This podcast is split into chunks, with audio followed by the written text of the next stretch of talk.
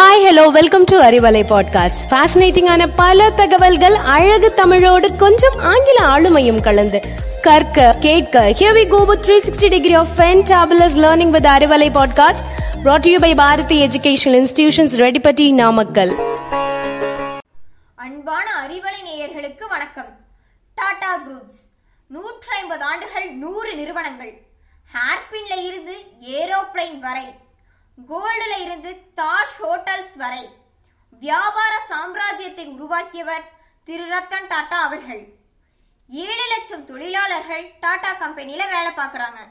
ஆயிரத்தி தொள்ளாயிரத்தி பன்னெண்டுல தொழிலாளர்கள் எட்டு மணி நேரம் மட்டும் வேலை பார்க்குற லேபர் ரூல் கொண்டு வந்தது டாடா ஆயிரத்தி தொள்ளாயிரத்தி பதினேழுல தொழிலாளர்களுக்காக மெடிக்ளைம் ஃபெசிலிட்டி கொண்டு வந்தது டாடா ஆண்டு வருமானத்தில் அறுபத்தைந்து சதவீதம் ஏழை மக்களின் கல்விக்காக செலவு செய்கிறார்கள். ஏழை மக்களின் மருத்துவ மற்றும் ரூரல் டெவலப்மெண்ட் இது போன்ற சேவைகளை செய்கிறாங்க. சென்ற வருடம் கூட கேன்சர் பேஷண்ட்டுக்காக ஆயிரம் கோடி மற்றும் கொரோனா நிவாரண நிதியாக ஆயிரத்தி ஐநூறு கோடி ரூபாயை வழங்கியவர் ரத்தன் டாடா வெற்றி என்பது ஒவ்வொருவரின் பார்வையை பொறுத்து அமையும். செல்வங்களை மட்டுமே அள்ளி சேர்ப்பது சிலருக்கு வெற்றி. பெயரும் புகழும் அடைந்து வரலாற்றில் தன்னை நிலைநிறுத்துவது சிலருக்கு வெற்றி. ஆனால் சிலருக்கு மட்டும்தான் தானும் வளர்ந்து தன் நாட்டையும் சமுதாயத்தையும் பொருளாதாரத்திலும் வேலை வாய்ப்பிலும் முன்னேற வைப்பது வெற்றியாக உள்ளது. அந்த வெகு சிலரில் ஒருவர்தான் திரு. ரத்தன் டாடா அவர்கள். மைக்ரோசாஃப்ட் நிறுவனர் பில்கேட்ஸை விட பங்குச் சந்தையின் அசைக்க முடியாத ஆளுமை வாரன் பஃபெட்டை விட ஃபேஸ்புக் நிறுவனர் மார்க்ஸ் ஜூஹர்பர்க்கை விட டாடா தான் மிகப்பெரிய பணக்காரர். ஆனால் அவருடைய பெயர் பணக்காரர்கள் வரிசையில் ஒருபோதும் இருப்பதில்லை. ரத்தன் டாடா போன்றவர்கள் ஆளுமைகள். தன்னுடைய பங்குகளை அறக்கட்டளைகளுக்கும் தொண்டு நிறுவனங்களுக்கும் செலவு செய்தால் அவர் பெயர் எப்படி பணக்காரர்களின் பட்டியலில் இடம்பெறும்?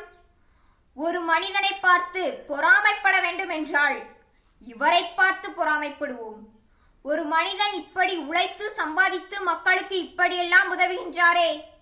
இவரைப் போல வர வேண்டும் என்று இவரை பார்த்து பொறாமைப்படுவோம். தனது குடும்ப நிறுவனமான டாடா குழுமத்தில் அடிப்படை பணியாளராக சேர்ந்த அவர் உழைப்பின் அருமையை அறிந்திருந்தார்.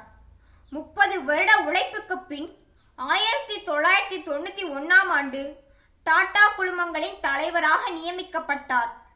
டாடாவின் விடாமுயற்சிக்கு ஒரு சிறு உதாரணம்.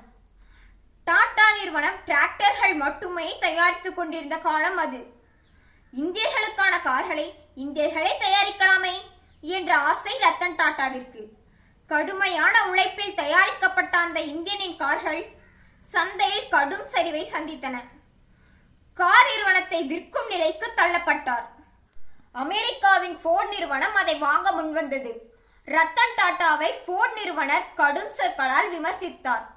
அதனால் நெகுண்டி எழுந்த அவர் தன் நிறுவனத்தை விற்கும் எண்ணத்தை தூக்கி எறிந்தார்.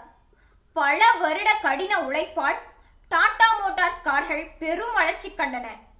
இரண்டாயிரத்தி எட்டாம் ஆண்டில் அதிகம் விற்கப்பட்ட கார்களில் டாடா மோட்டார்ஸ் முதலிடத்தை பெற்றது. ஒரு கட்டத்தில் ஃபோர்ட் நிறுவனத்தின் ஜாக்வார் மற்றும் லேண்ட் ரோவர் கார்கள் நஷ்டத்தில் தத்தளித்துக் கொண்டிருந்தன. ஒன்பதாயிரத்தி முன்னூறு கோடிகள் கொடுத்து அவற்றை வாங்கிக் கொண்டான் அந்த இந்தியன். ஒரு மனிதனின் வளர்ச்சி என்றால் அது இப்படித்தான் இருக்க வேண்டும் என்று வாழ்ந்து காட்டியவர் திரு ரத்தன் டாடா அவர்கள். உங்கள் மீது எரியப்படும் கற்களை பத்திரமாக சேமித்து வைத்துக் கொள்ளுங்கள். ஒரு கட்டத்தில் அழகிய மாளிகை கட்டுவதற்கு அந்த கற்கள் பயன்படும். இவை ரத்தன் டாடா கூறிய வரிகள். தன் இறுதிக்கால சொத்துக்களில் பாதியை கல்விக்காக கொடுத்த ஆங்கிலேய இந்தியாவில் ஆங்கிலேயரையே பணியமர்த்தி இந்தியர்களுக்கு மரியாதை செலுத்த வைத்த சாம்ஜெட்சி டாட்டாவின் கொள்ளுப்பேரன் அல்லவா இவர்? டாடா நிறுவனம் ஏர் இந்தியாவையே வாங்கிவிட்டது என்று கூறுவதற்கு பதிலாக டாடா நிறுவனம் வாங்கியதால் ஏர் இந்தியாவுக்கு பெருமை என்றுதான் கூற வேண்டும். ஏனென்றால் நிறுவனமே அவர்களுடையது. பின்னாளில் அரசுடைமையாக்கப்பட்டது. அப்போது இதன் பெயரே டாடா ஏர்லைன்ஸ் தான். இந்தியாவின் உயரிய விருதான பத்மபூஷன் விருது மற்றும் பத்ம விபூஷன் விருது வழங்கப்பட்டது இவருக்கு. இளைய தலைமுறைக்கோ சாதிக்க துடிக்கும் நபர்க்கோ மட்டும் அவர் ஆதிர்ஷமாக இருக்கவில்லை. சக போட்டியாளர்களை மதிக்கும் பண்பாளர் மும்பையில் வாழ்நாள் சாதனையாளர் விருது இவருக்கு வழங்கப்பட்டது. அதனை வழங்கிய இன்ஃபோசிஸ் தலைவர் அவருடைய காலில் விழுந்து ஆசி பெற்றார். ரத்தன் டாட்டா இந்த வெள்ளை சிரிப்புக்கு பின்னால் பல தொழிலாளர்களின் வாழ்க்கை பிரகாசிக்கிறது. ஒரு சாதனையாளனாக ஒரு வெற்றியாளனாக இவ்வளவு எளிமையாக ஒரு நடுத்தர வாழ்க்கை வாழ்கின்றாரே. தேவைக்காக உழைக்காமல் நோக்கத்திற்காக உழைத்தால் நம் அனைவரின் வாழ்வும் மலரும். உங்களிடமிருந்து விடைபெறுவது எஸ். நிதர்ஷ்னா ஒன்பதாம் வகுப்பு பாரதி மேல்நிலைப் பள்ளி. மீண்டும் உங்களை அறிவலையில் சந்திக்கிறேன். நன்றி வணக்கம்.